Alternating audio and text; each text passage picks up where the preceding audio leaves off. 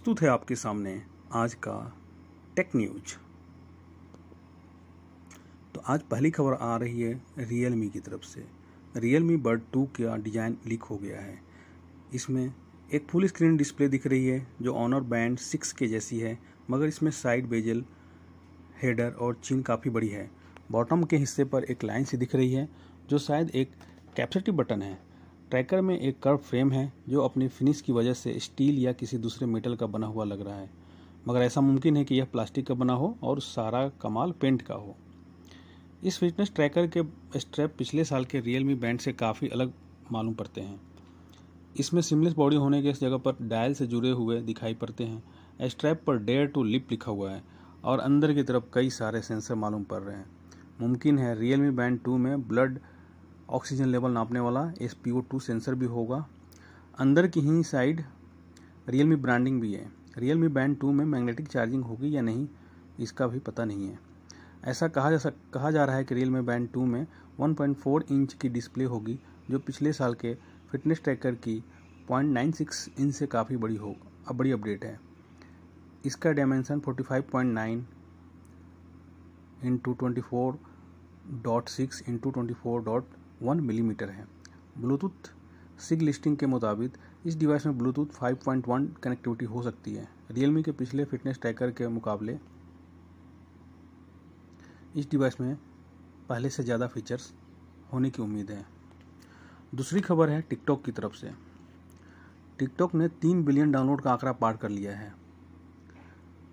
Sensor tower की report के मुताबिक ऐसा करने वाला वह पहला नॉन फेसबुक ऐप है। भारत में बैन होने के बावजूद इस चीनी शॉर्ट वीडियो प्लेटफॉर्म की दुनिया भर में काफ़ी डिमांड है।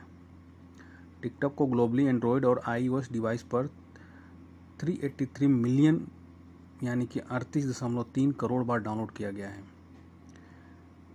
इस ऐप को एंड्रॉयड आई के साथ साथ चीनी, आईओएस का आंकड़ा भी शामिल है। इस समय टिकटॉक ग्लोबली सबसे ज़्यादा पेड नॉन गेमिंग ऐप है।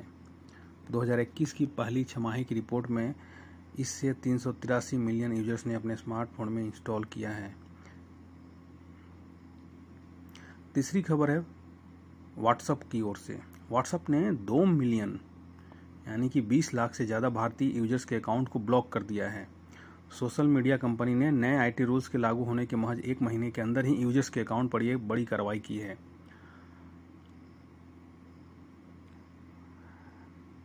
अमेरिकी कंपनी ने पहली बार भारत के इस नए सोशल मीडिया नियम 2021 का कंप्लायंस रिपोर्ट जारी किया है, जिसमें इस बात का खुलासा हुआ है।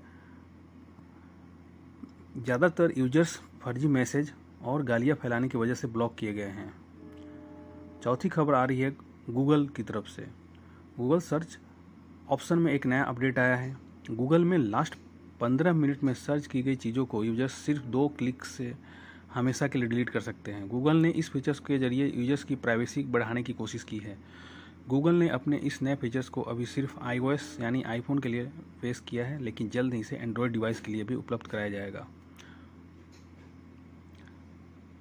पांचवी खबर है एप्पल की तरफ़ से। एप्पल ने अपने ओ 15 के बीटा वर्जन को कुछ टाइम पहले डेवलपर्स के लिए रिलीज़ किया था। अब एप्पल ओ 15 के पब्लिक बीटा वर्जन को जनता के लिए रोल आउट कर दिया गया है।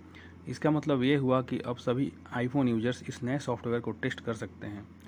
पब्लिक बीटा वर्जन में आपको नए फीचर्स के साथ साथ कई सारे परफॉर्मेंस इशू और बग्स भी मिल सकते हैं।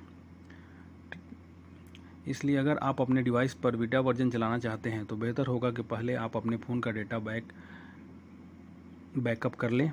पब्लिक बीटा वर्जन की टेस्टिंग के बाद एप्पल आई ओ का स्टेबल वर्जन रोल आउट करेगा।